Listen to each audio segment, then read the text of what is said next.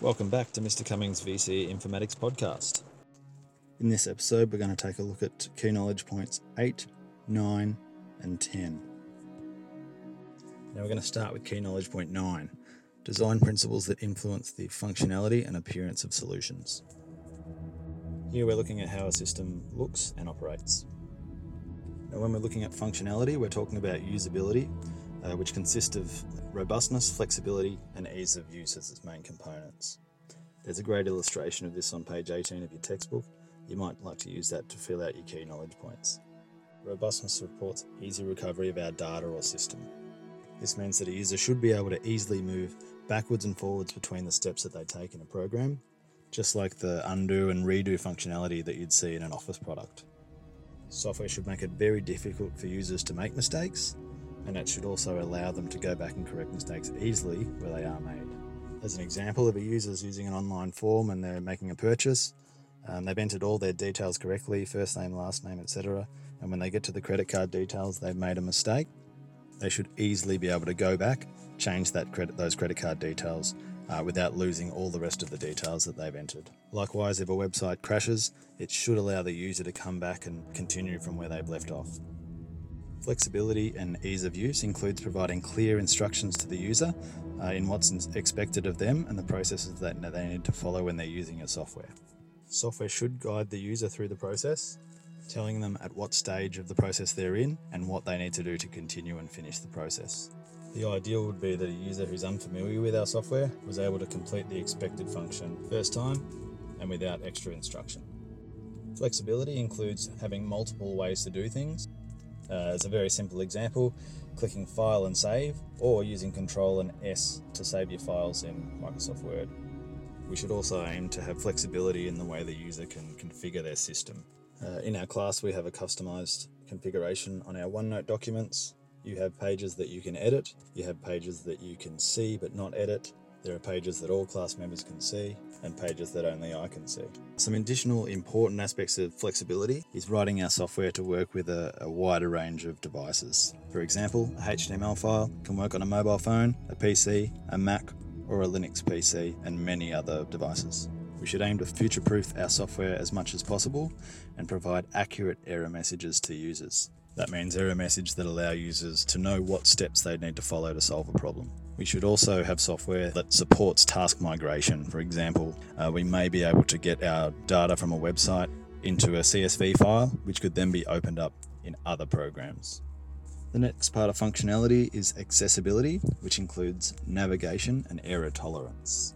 Accessibility means that our system is accessible to a wide range of users, uh, including people in different locations, people with different cultural backgrounds who speak different languages, uh, of different genders, and people of different abilities. Uh, now, providing accessibility generally means having multiple ways of doing things and also multiple ways of accessing help. For example, having a night mode and a day mode, or a contrasting mode for the appearance of our software, having large buttons, text, using contrasting colors, or having text to speech options, using images or avatars for those that can't read the text. Now, the second design principle we're looking at is appearance, which includes alignment, repetition, contrast, space, and balance. Now, alignment means that we're placing objects such as input text boxes and buttons in a way that makes it easy for the user to follow our, our process. Generally, input boxes will be aligned to the left and will be lined up together and not in a random arrangement. Repetition is used to unify elements in our layout. Buttons should have a similar look, input boxes should have a similar look, uh, and so on, so that people know what they're doing when they see a certain avatar. Checkboxes and bullet points keep similar information linked together. Contrast is uh, used to separate items that are not related. For example, a dark background with a light heading separates those two attributes, or using large headings and smaller subheadings. We can also use space to separate objects on screen. If two things are not similar or not related, they should not be appearing next to each other. Now we have two types of balance, being symmetrical and asymmetrical. Symmetrical balance means that all items on a page, or all objects on a page, equally draw the eye. Whereas if we have some items that stand out above others, such as a large or contrasting heading, we have asymmetrical balance. Now we're going to take a look at key knowledge point 8 design tools for describing data types and the value of entity relationship diagrams, that's ER diagrams, for representing the structure of an RDBMS.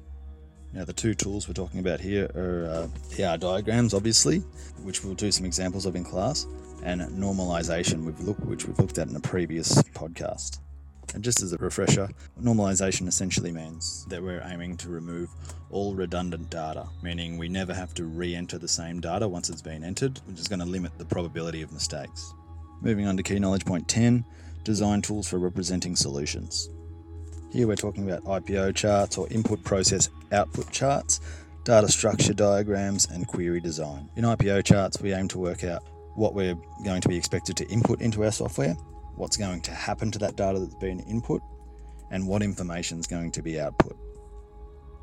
It's essential that we do this before we create any software. We need to know what data we have and what we're trying to achieve with that data. Data dictionaries enable us to understand how we're going to structure our data in terms of tables, fields, uh, relationships, and, valida- and validation. It's important that we think about our tables, fields, and relationships before we begin to produce our database because it's very difficult to change once we've started entering data. And naming conventions allows us to easy, easily identify fields, tables, reports, and forms, and so on uh, within our database.